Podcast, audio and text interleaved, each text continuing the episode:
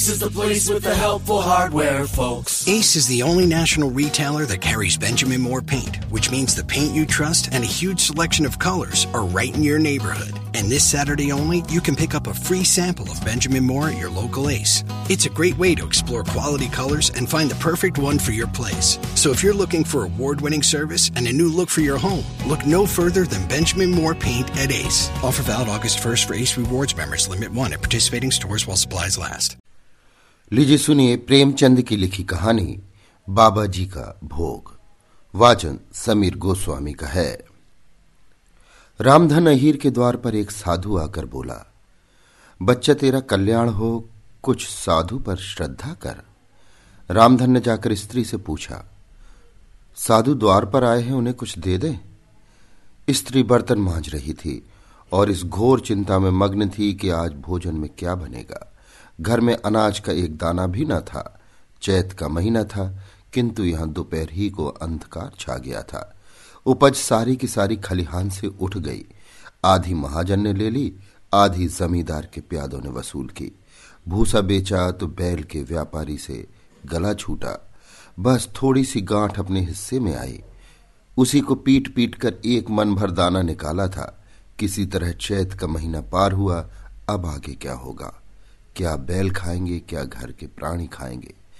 ये ईश्वर ही जाने। पर द्वार पर साधु आ गया है, उसे निराश कैसे लौटाए? अपने दिल में क्या कहेगा? स्त्री ने कहा, क्या दे दूँ? कुछ तो रहा नहीं। रामधन जब देख तो मटके में, कुछ आटा वाटा मिल जाए तो ले आ। स्त्री ने कहा, मटके झाड़ पहुंचकर तो कल ही चूल्हा जला था। क्या उसमें बरक्कत होगी? रामधन तो मुझसे तो ये न कहा जाएगा कि बाबा घर में कुछ नहीं है। किसी के घर से मांग ला। स्त्री, जिससे लिया उसे देने की नौबत नहीं आई, अब और किस मुँह से मांगू? रामधन, देवताओं के लिए कुछ अंगोवा निकाला है ना? वही ला, दे आऊँ।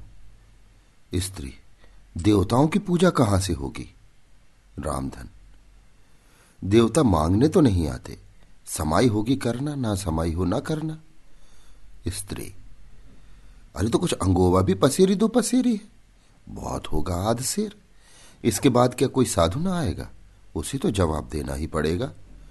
रामधन, ये बला तो टलेगी, फिर देखी जाएगी।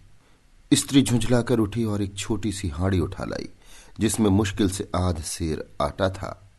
वो गेहूँ का आटा बड़े यत्न से देवताओं के लिए रखा हुआ था।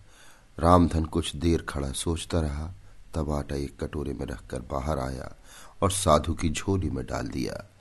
महात्मा ने आटा लेकर कहा, बच्चा, अब तो साधु आज यहीं रमेंगे। कुछ थोड़ी सी दाल दे तो साधु का भोग लग जाए। रामधन ने फिर आकर स्त्री से कहा, संयोग से दाल घर में थी। रामधन ने दाल, नमक, उपले जुटा दिए, फिर कुएँ से पानी खींच लाया। साधु ने बड़ी विधि से बाटियाँ बनाई, दाल पकाई और आलू झोली में से निकालकर भुरता बनाया। जब सब सामग्री तैयार हो गई तो रामधन से बोले, बच्चा, भगवान के भोग के लिए कौड़ी भर घी चाहिए। रसोई पवित्र न होगी तो भोग कैसे लगेगा? रामधन, बाबा जी, घी तो घर में ना होगा। साधु, बच्चा, भगवान का दिया तेरे पास बहुत है, ऐसी बात ना कहे। रामधन महाराज, मेरे पास गाय, भैंस कुछ नहीं है। घी कहाँ से होगा?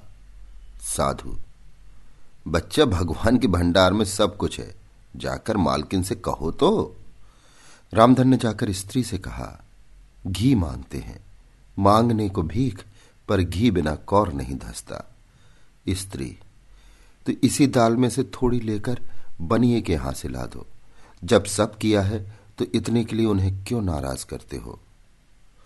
घी आ गया साधु जी ने ठाकुर जी की पिंडी निकाली, घंटी बजाई और भोग लगाने बैठे।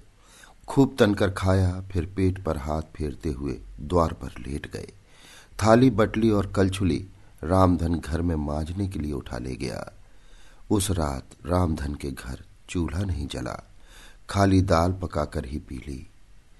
रामधन लेटा तो सोच रहा था, मुझसे तो यही अच्छे। अभी आप सुन रहे थे प्रेमचंद की लिखी कहानी बाबा जी का भोग। वाचन समीर गोस्वामी का था।